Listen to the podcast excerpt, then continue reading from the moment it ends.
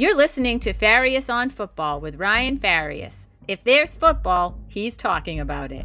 Here's your host in three, two, one.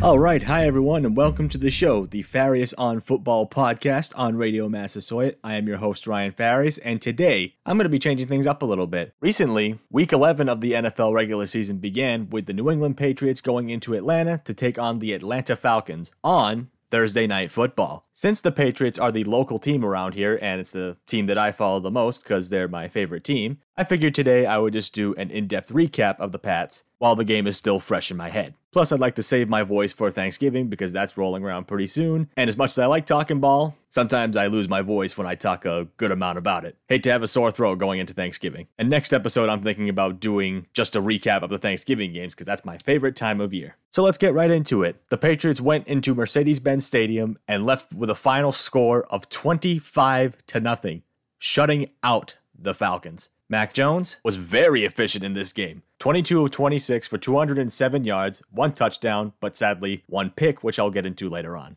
As usual, we put very high emphasis on the run game, as our lead rusher was one Rhamondre Stevenson, my favorite running back on this team. He had 12 carries for 69 yards, and the guy who's usually the lead back, Damien Harris, added on 10 more for 56 yards. But the main highlight of this game, as we can see from the shutout, is our nasty, nasty defense. Kyle Van Noy, by far, had his best game of the season. Two sacks and a pick six right at the end. I'll talk about those interceptions later. Of course, our best free agent signing, Matt Judon, chipped in with a sack. Davon Godchaux had a sack, and the defense got four interceptions. Four from three quarterbacks. Matt Ryan had two. Josh Rosen, who had come into the game at the very end, threw a pick six to Kyle Van Noy. And literally on the next offensive play from the Falcons, once they got the ball back, Felipe Franks threw a pick. I'll have to check, but that's got to be some sort of record. Four picks from three different quarterbacks. It probably happened a long time ago, and I just don't remember, but I'll have to check. Oh, and by the way, these numbers, these stats come from NFL.com. Now, first, let's get into the positives of this game. Like I just said before, the main highlight, the defense. Putting all those numbers I just blurted aside, you could literally just see with your eyes, the pure eye test, that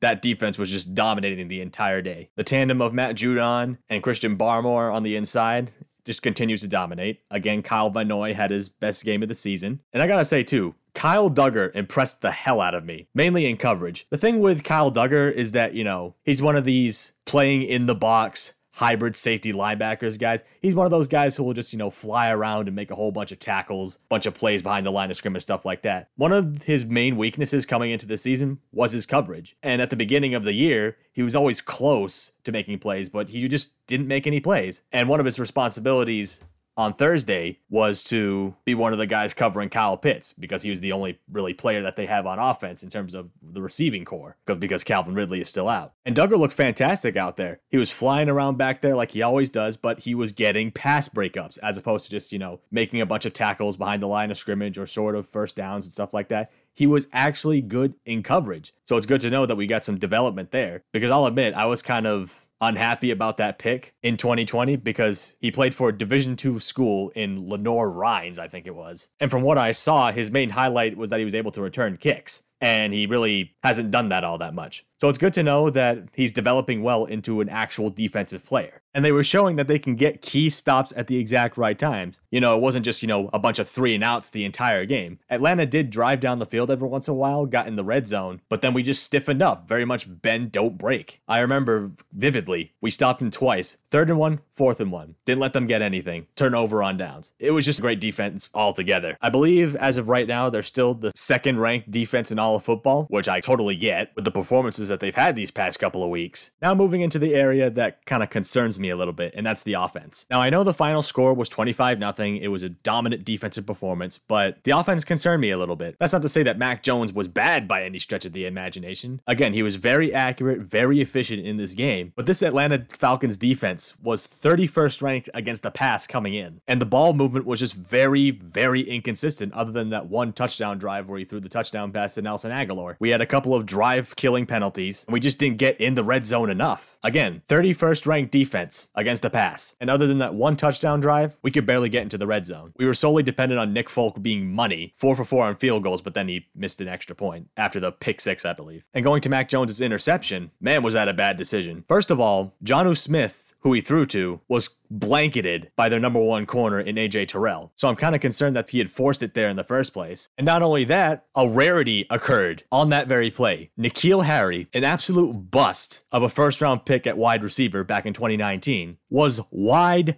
open on the sideline.